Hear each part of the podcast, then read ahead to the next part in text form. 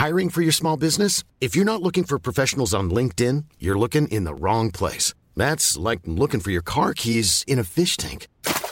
LinkedIn helps you hire professionals you can't find anywhere else, even those who aren't actively searching for a new job but might be open to the perfect role. In a given month, over 70% of LinkedIn users don't even visit other leading job sites. So start looking in the right place. With LinkedIn, you can hire professionals like a professional. Post your free job on linkedin.com/people today.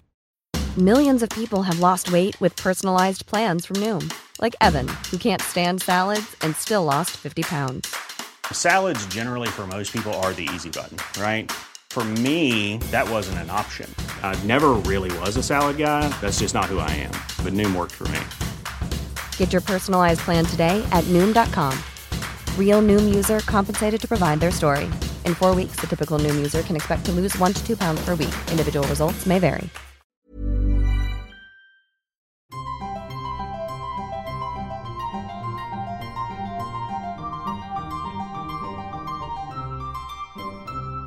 Welcome to Spooky Pants, the podcast of the American Scholar. Sorry, I cannot help myself. Anyway, I'm your host, Stephanie Bastek, and this week we are indulging in all of my favorite things because it is Halloween. That means mummies and witches and familiars and skulls and death everywhere. So this week we're talking to Caitlin Doughty, everyone's favorite mortician, about the different ways that people around the world deal with dying and the afterlife, and how she herself might want to go. You know, maybe I want to be a ñatita. Maybe I want to have an open-air pyre. Maybe I want to be composted. All of these things sound lovely. What I don't want is to be pumped full of chemicals and sealed in a white, fluffy silk casket in the ground. But beyond that, have fun with me. You know, I'm the death girl in my life, so let's keep me going after I die. And then, as if a segment full of delectable death practices weren't enough, we brought on one of the world's foremost witchcraft experts, the medieval historian Ronald Hutton, who will take your early modern witch hunt and raise you a cataclysmic Roman one. The first great witch hunters in Europe were not medieval Christians. They were ancient Romans, the pagan Romans, who killed people on suspicion of using magic to kill others on a scale unknown in later centuries in Europe. Thousands of people perished hundreds of years before the birth of Christ. Not everybody believes in witches. Siberia, after all, blames its misdeeds on ghosts. And not everyone can be a witch for Halloween, sorry, or else it would be a very boring holiday. So let's talk about something we all experience, and always have, and always will. And I don't care what you say, Silicon Valley, we're all gonna die. Caitlin Doughty is the death professional behind the internet's favorite show about the afterlife, Ask a Mortician, and founder of the Order of the Good Death, which works to overcome our culture's anxiety about dying, grief, and the afterlife. She runs her own funeral home, Undertaking LA, which offers alternatives to traditional formaldehyde-soaked burial practices. Caitlin has written a new book, From Here to Eternity, in which she travels the world in search of the good death, from Mexico and North Carolina to Japan and Bolivia, learning about the ways other groups of humans have approached the end of life. She's joining us from Los Angeles. Thanks for being here, Caitlin. Thank you for having me. So your first book was all about your relationship with death as a human, a mortician, an advocate, and how you're trying to change American views on it. So for listeners who may not have gotten a chance to ask a mortician, so to speak, what makes a good death in your view, and why are we so bad about thinking about death in the United States? The term the good death, even though I use it frequently, is a pretty fraught term because it leads to people saying, but what about all of the bad deaths that we have, especially right now, with Black people, with trans people, with people who don't have access to the resources of what you might call a good death.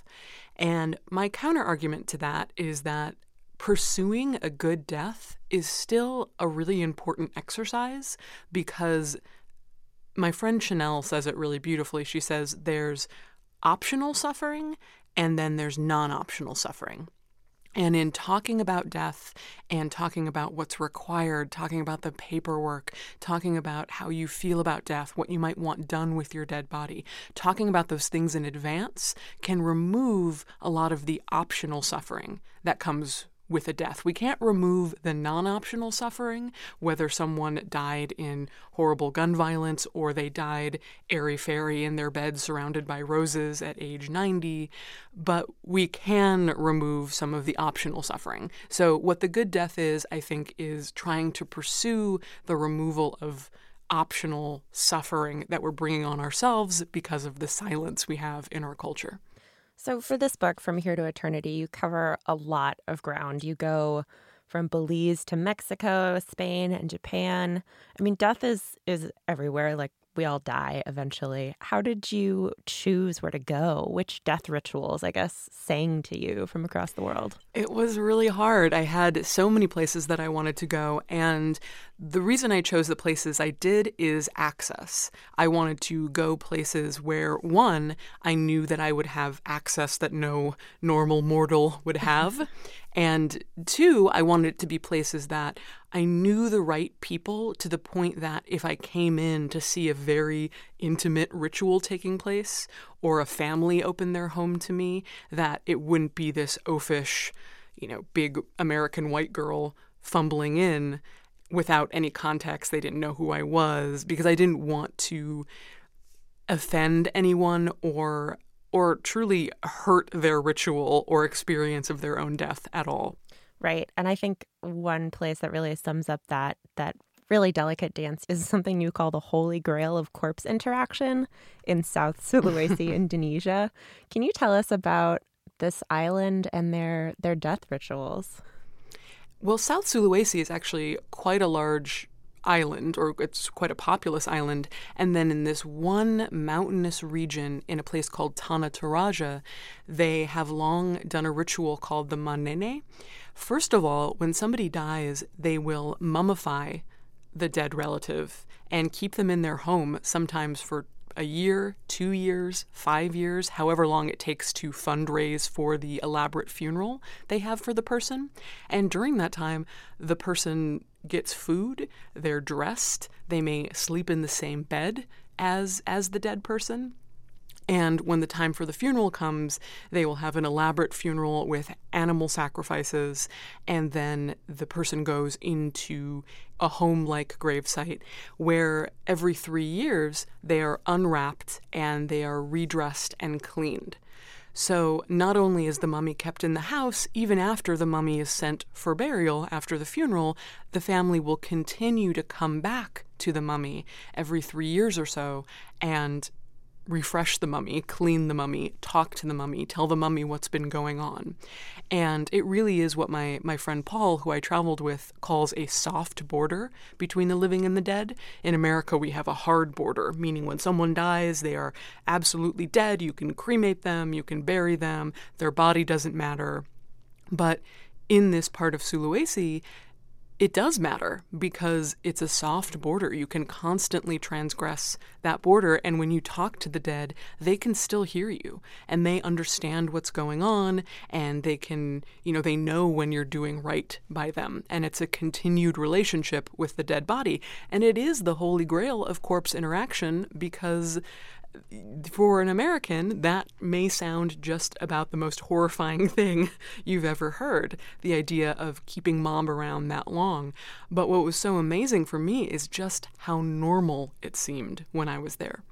Though I think your experience, at least reading about it, sounds a little not normal. I mean, you did bring a pig, a ritual pig to be sacrificed. Yeah. When I say it was normal, I don't mean it was normal for me.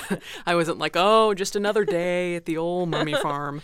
No, not at all. But it was so obviously normal for them. And when the people around you are clearly so comfortable and so confident in what they're doing and the meaning behind what they're doing, you can't help but look around and go, oh, yeah, this is fine. We're cleaning some mummies. Sure. Great. And as far as the moment when they brought them all out, This was interesting because they kept, I mean, we had flown longer than I've ever flown on a plane in my life. It's just about as far away as you can get to travel. And it was interesting because there was always this talk of, oh, well, it'll happen on this day. Well, we're going to do something else today because the mummies aren't going to happen until a couple days. And the time frame kept shifting a little bit. And Agus, who was our local guide, kept saying, oh, it's Toraja time. Don't worry, it's Toraja time. And so there was, for me, it always felt like there was a chance that this wasn't going to happen at all, or if it did happen, we would be elsewhere. You know, they would have us go elsewhere and we wouldn't get to see it. But then the morning comes and you walk out just along the main road in this village, and the road is lined with what they call house graves, which are just small, freestanding places where the mummies are kept. And here you have all of these families starting to bring out and stack their dead. And their dead are, some of them are very old in the sense that they died 20, 30, 40 years ago. And some of them are for the last 3 or 4 years. And you can watch them decide in this pile of wrapped, mummified bodies, you can watch them decide which people they're going to unwrap. And they have discussions. They say, okay, that was uncle and he died a while ago. I don't know that we need to unwrap him.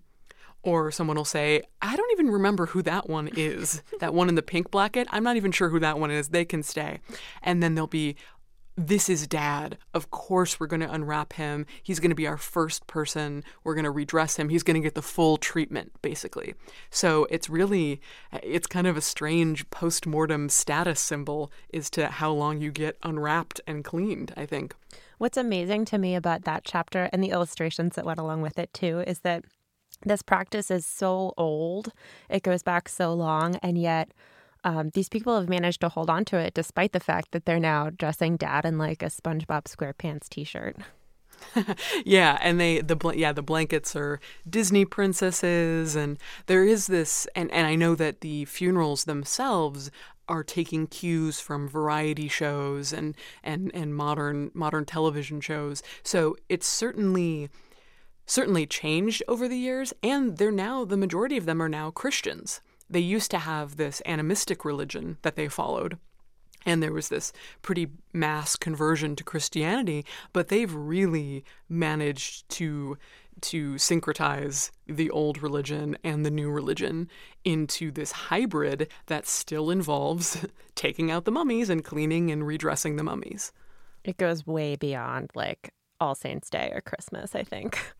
It does. But, you know, with all of these places that I visited, or quite a few of them, I'll say, there's this sense of the church, whether it's Catholic or various Protestant denominations, saying, well, this doesn't represent us.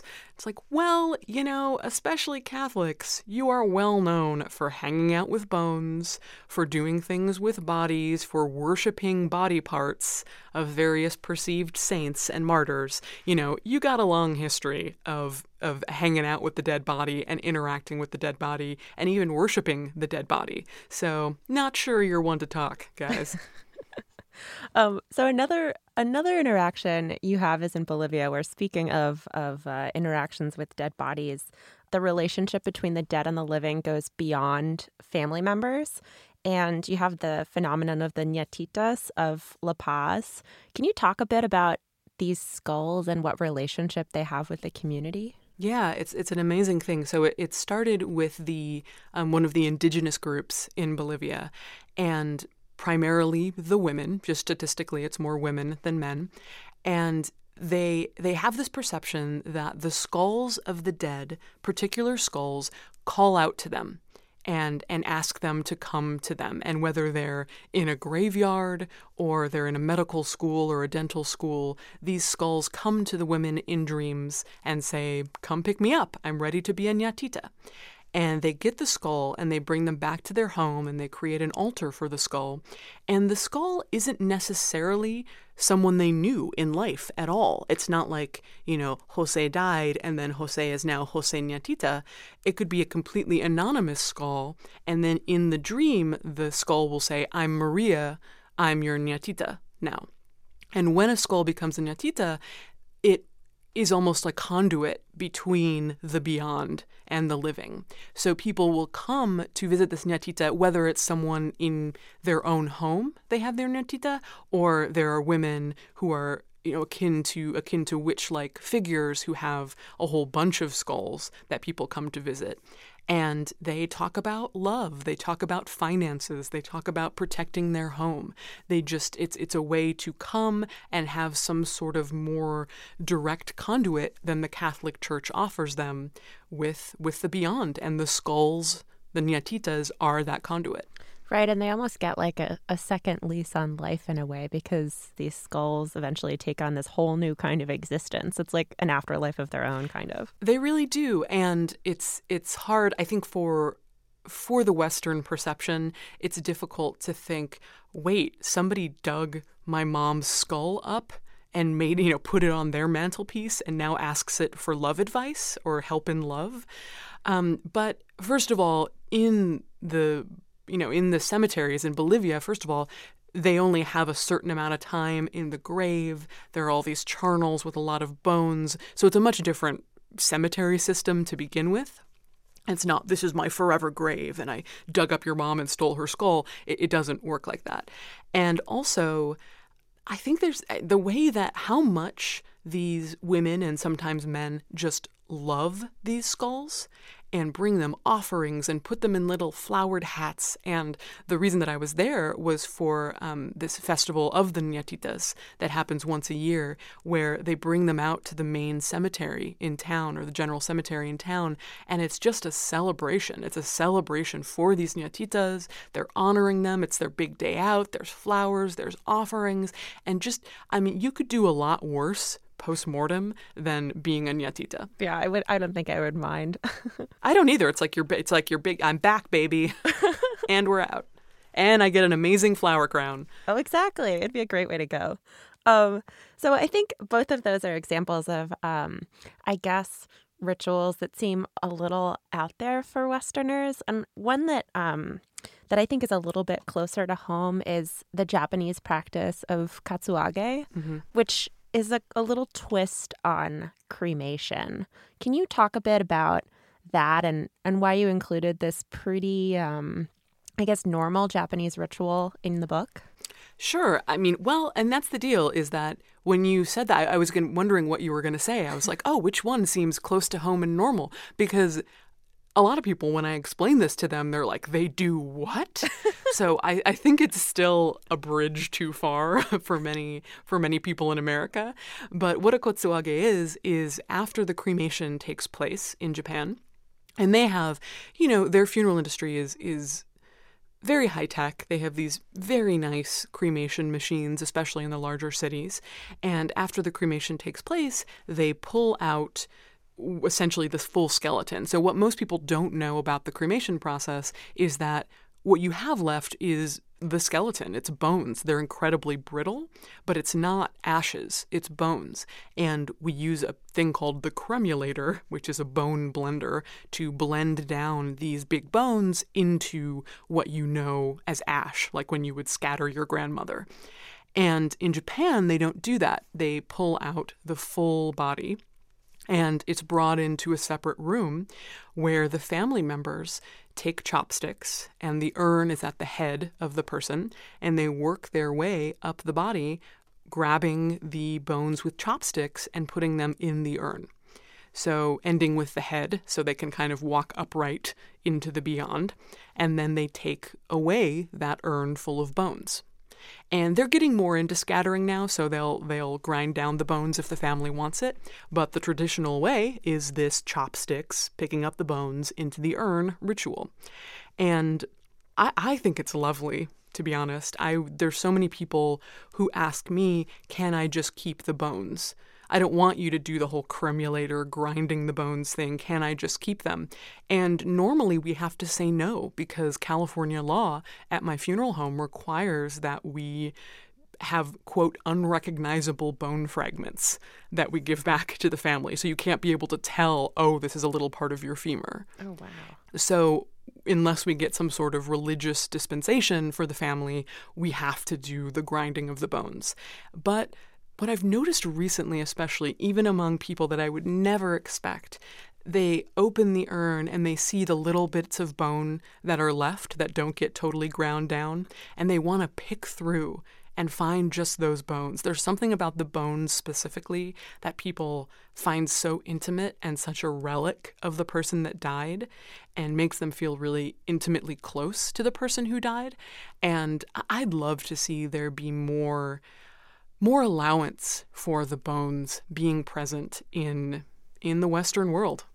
Yeah, I think what's so interesting about Japan is that there is this real connection with the body and with the ritual, and it goes back thousands of years, presumably. But also Japan is really, really high tech, and you also have places like the Ruriden Columbarium, which is like all neon lights and LEDs, and it's like super cutting edge.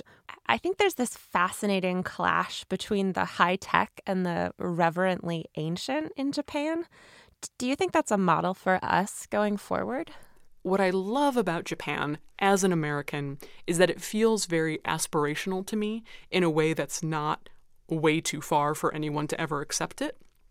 And the Japanese used to consider the body quite corrupt and dirty, and they really don't anymore. There's been a shift in perception, and they do see it as more medicalized, and they still want to do these rituals around it. They still see it as the person that they loved, and they want to be with the dead body, which is more than we can say for a lot of the American funeral industry.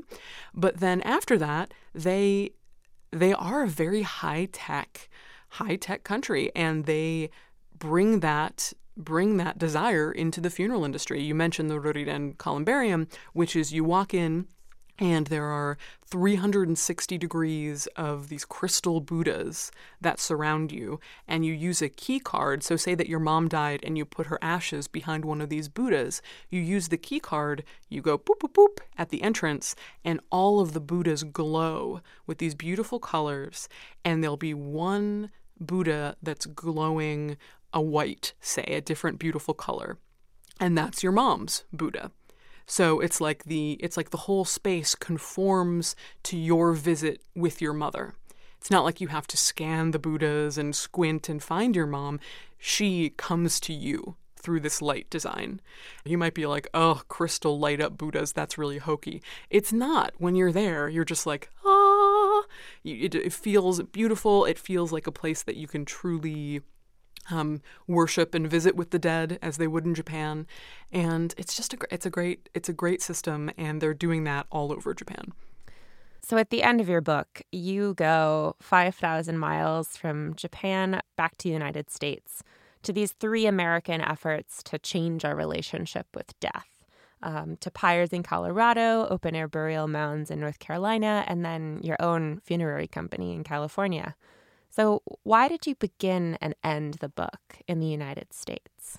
Sort of the beautiful part about being in a country that has so much death denial and such a regulated funeral industry is that it goes so far that it inspires some pretty amazing people to try and change things and try and stand up against the system. And the two people that I feature in my book, who are not me, are one is a group in Crestone, which is a small town in Colorado that has the only community open air pyre in America and really the Western world, I believe. And they're such an amazing community. They do all of the death themselves, from helping you from the moment the person dies. They'll come to your house. They'll prepare the body. They'll do a home funeral. They'll wait a couple days for everyone to gather. And then they do a procession at dawn to this open air pyre. And when you're there, talk about, it's just this primal, beautiful, but still very contained experience. And the other thing that I do is I visit this human decomposition facility, also commonly known as a body farm, in North Carolina, where my colleague Katrina Spade is working on creating a system to compost dead bodies. She's calling it recomposition. And instead of cremating a body, you would put it in nutrient-rich materials that break the body down to soil over a period of time. And it's a way to have a much greener, much more connected to the earth type of death. And who knows which of these things is really going to take off, which is the next cremation. We have a lot of different options, but something has to shake up the sort of just embalmed burial cremation, you know, two-party system that we have going on in America right now. Right. And what seems so symbolic and I think really beautiful, too, about these two methods that are taking place in these small places, admittedly, is that they're much closer to indigenous practices that were all over the country, all over the continent, well before we got here. They certainly are, yes. And in Colorado, the beauty of that is that, and they actually feel kind of bad because people are contacting them from all over the U.S., whether they're Hindu, whether they're Buddhist, whether they're Native American, and saying, can we please come be cremated on your pyre because there's nothing else like it. And they have to say, oh, I'm sorry, you know, we're required to have you own land or live in the community because they're just a small nonprofit. So they can't take all the corpses from all over the U.S. to do this. But a lot of people want it because they come to, and a lot of immigrant cultures also come to America, and they have their death rituals, and they're told, no, you can't practice them. It's illegal. Why is it illegal? The real answer is the funeral home lobby and their desire to control exactly what people can buy and how they can dispose and memorialize their dead. And but I think people are, to a certain extent, waking up to that and saying that that's not acceptable.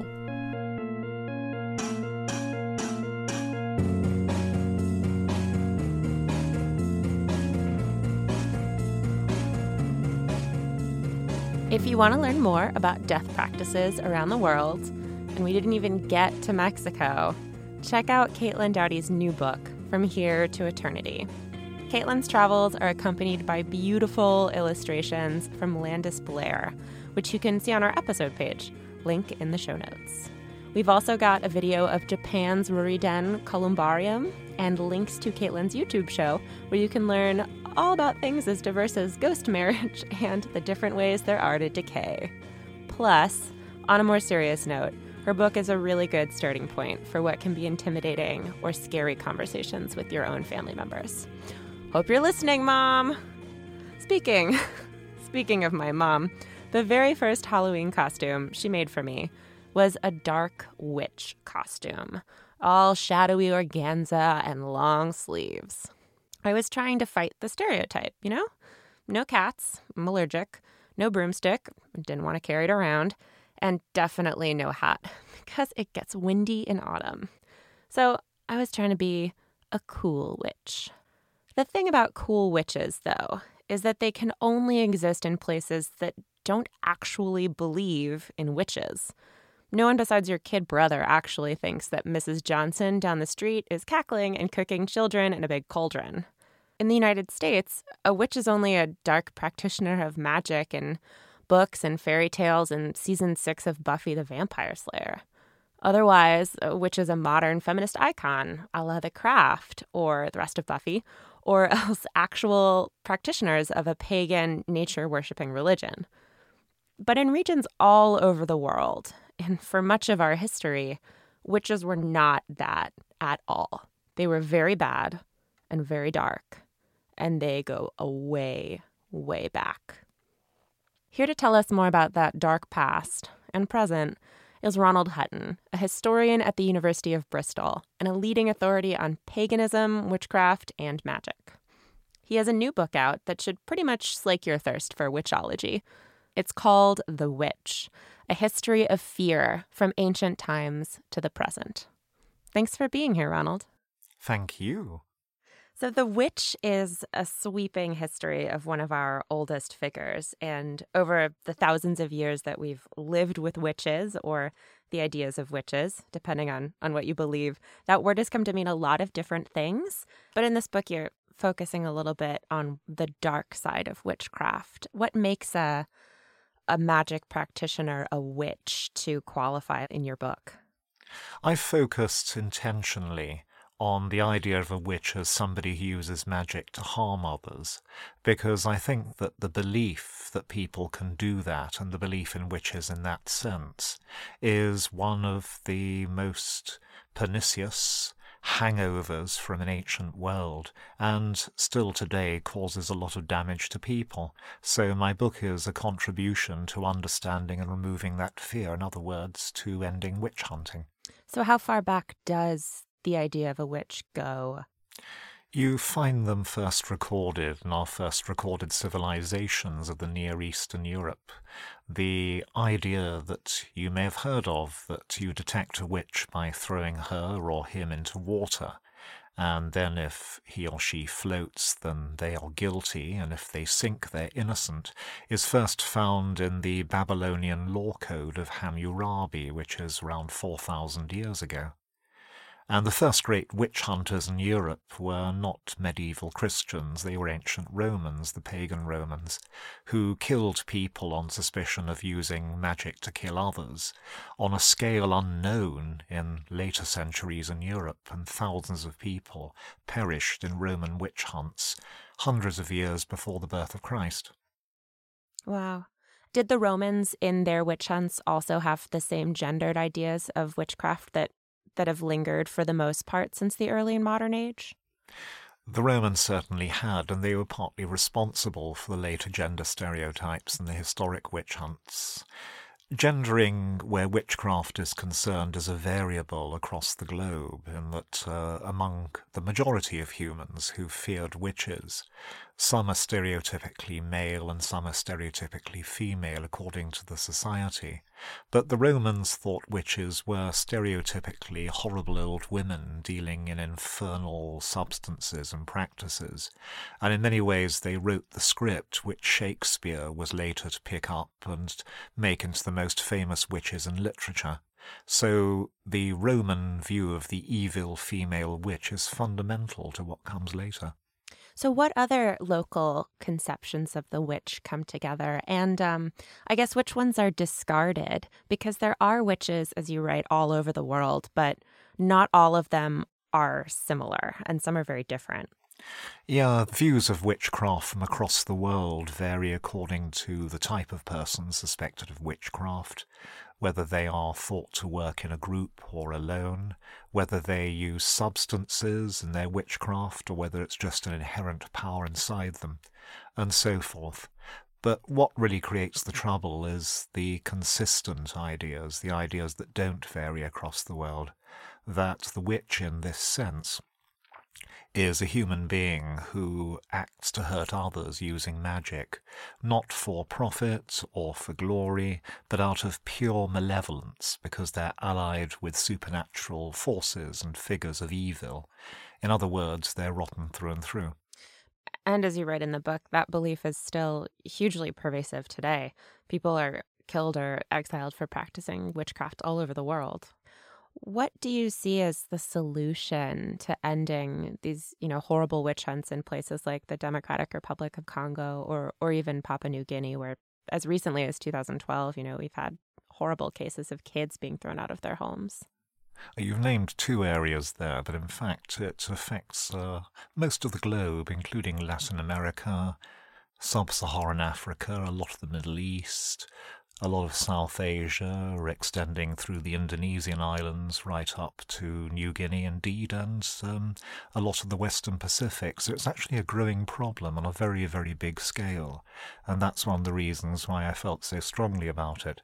And the only ultimate solution is the toughest, which is to educate people out of fearing magic, showing them that they are immune to magic if they don't actually believe it can hurt them, and therefore they have no reason to blame their neighbours for it and to hunt them down. This can be done. After all, it's happened across most of the West, in that witch hunting is no longer officially allowed in the traditional sense at the present day. And most of the regimes of the Southern Hemisphere have refused to, or simply declined to think about bringing back laws against witchcraft. I think human beings are inclined to scapegoat by nature, and it's regrettable. But I think we can probably eliminate this one particular pernicious type of scapegoat, which has produced victims across such a vast area and for so long. The reason why there's such an upsurge in witch hunting across so much of the world is because in societies which traditionally fear the witch figure, social and economic dislocation is going to produce particularly intense fear and disruption, and therefore particularly nasty witch hunts. And that's what's going wrong. It's about traditional societies that believe in witches and are hit by declining health standards owing to great poverty, a widening gap between rich and poor, and a profound sense of envy of parts of the world that are doing better. And all these together produce a huge amount of misery, and misery breeds hatred, and hatred breeds witch hunting. Right, right. And we can see that historically, too, when accusations of witchcraft spread almost like the plague. The early modern period in Europe is most famous for that. And one hypothesis about why, in addition to everything you just mentioned, is that these accusations boil over when those in power are losing control of populations, like during famine or drought, or when Catholics are suddenly dealing with Protestant insurrectionaries. So what's your read on why witches resurface in communities when they do? Well, they tend to become a focus for hatred and mass witch hunting in societies which have a basic fear of witchcraft, but which is fanned to a fever height by extreme social and economic stress and dislocation. The reason, however, why early modern Europeans hunt witches is not just that they're living through a little ice age, not just the population is outgrowing its resources, not just that the Christianity of the time is fracturing to an unprecedented extent into the walls of religion as Protestant and Catholic divide from each other, but also that churchmen have cooked up a new idea of what a witch is. That is, somebody who's not just an evil magic worker, but is part of a rival religion, a satanic religion, one that is counter to all good religion and devoted to worshipping the devil. Really, witch hunting in the late Middle Ages is an outgrowth of hunting heretics, that is, hunting Christians that have the wrong kind of Christianity. And through the Middle Ages, the idea is becoming more and more common about hidden groups of people who are secretly worshipping the wrong kind of Christianity. And to mix that up with magic is to unleash fear on a huge scale, because you aren't just dealing with people who are devil worshippers, but they're potentially hidden inside every single community. And they are rewarded for worshipping the devil with powers to carry out supernatural acts of evil worked for them by demons who are there to assist them. And you put that lot together and factor in the whole objective of the conspiracy, which is to destroy the human race and remove God's love for the planet. You really are dealing with the biggest conspiracy theory in history. There are some places, though, that you talk about where big, raging witch hunts really weren't that common. It's something you talk about in the last section of your book where you focus on Britain. There were pockets of the country that escaped this big witch fervor. Why is that? Well, it's everywhere except England and lowland Scotland. It's all what we would call the Celtic cultures, the British Isles. That's the native Irish, the people of the Isle of Man, the people of Wales, and the people of the Highlands and Islands of Scotland. And that is because in those areas, in my opinion, the peoples tend to blame uncanny misfortune, sick children, livestock dying, house catching fire for no apparent reason, machinery breaking down, on land spirits of the kind that we'd call fairies now in English. And so they tend to have to deal with fairies in their own minds instead of having to deal with humans. So what's the difference between those fairies and the other demons that were blamed for witchcraft before? The demons blamed for witchcraft by Orthodox Christians are the servants of Satan. They come out of hell, they're fallen angels punished for rebelling against God in heaven, and they are utterly, utterly evil. Fairies, by contrast, in the views of ordinary folk, are neither angels nor demons. They're completely disconnected from the Christian universe. They inhabit the land or come out of a realm parallel to it or just beneath it, and they're not necessarily evil, but they can be extraordinarily powerful and very dangerous if they're provoked or in a bad mood. So sort of like an older idea of a witch as a magic practitioner of some kind, but not necessarily good or evil, but not human. Well, the idea of a witch as not necessarily good or evil, but human, is old, but it's only as old as the idea that a witch means somebody who's utterly evil. These two run parallel to each other. Certainly, however, fairies were regarded in many areas, the British Isles and beyond, as the natural helpers and teachers of magicians. So, in many parts of Europe, including the British Isles, if you were somebody who offered magical services like healing and divining and finding lost or stolen goods, then you'd often claim to be taught your powers by the fairies. Seems like a smart marketing move. Can you talk a bit about the bigger magical universe? We've discussed witches and fairies, but what about witches and familiars? Yeah, magic sprawls like this vast continent or like an octopus in all sorts of different directions, and witchcraft, as I've defined it, is only one of those. Relationships with familiars are relationships with demons. Across early modern Europe, it's believed that witches get their powers because the devil gives them little devils who are to help them out personally, your own personal trainer or assistant with demonic powers. And the devils are often conceived of across Europe since ancient times as coming in the form of animals. But England's most unusual in that the demons attached to witches after they make pacts with the devil are regarded as being rather cuddly household pets. So they're cats, they're dogs, they're mice, they're rats. They're the kind of things that the English would keep around their homes, except in the witches' case they're believed to be really dangerous demons in disguise there to do the witches' work. One last question for you so that I can go into my Halloween costume fully informed. Where does the witch's broomstick come from? You mention in the book a few ancient beliefs about witches flying around in the dead of night in places like Papua New Guinea, but how did witches fly before they had broomsticks?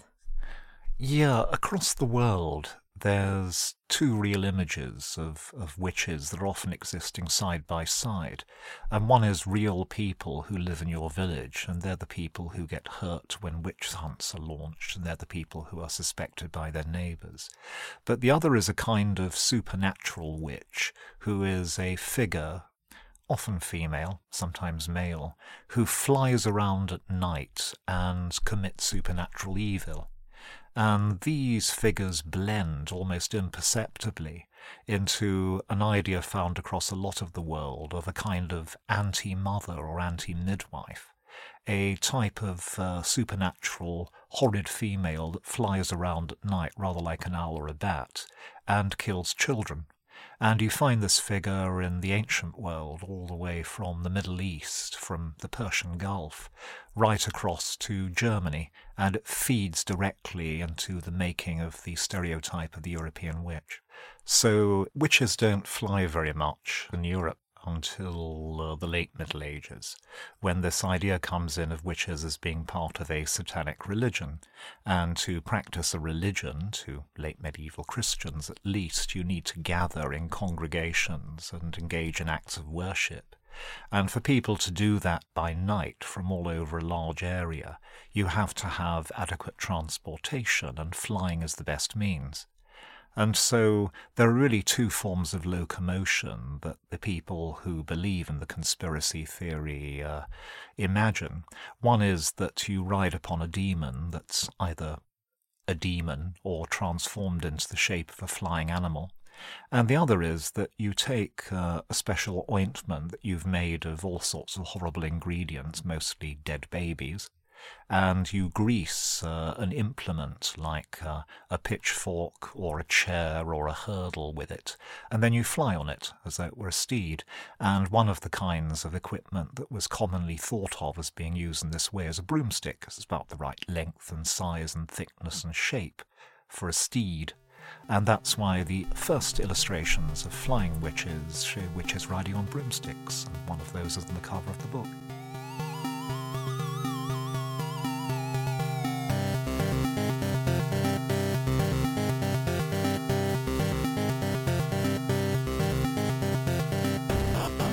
witch on the cover of The Witch, Ronald Hutton's new book, is actually pretty cute.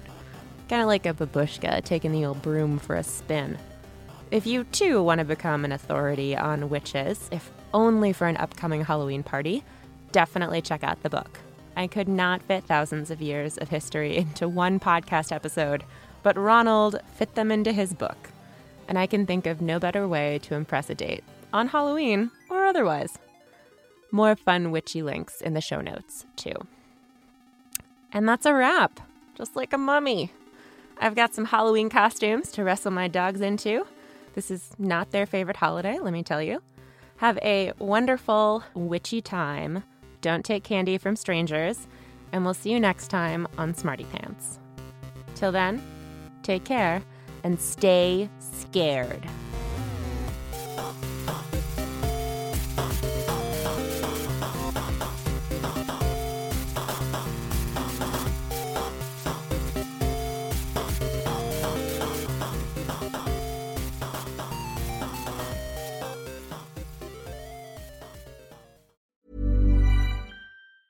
Planning for your next trip?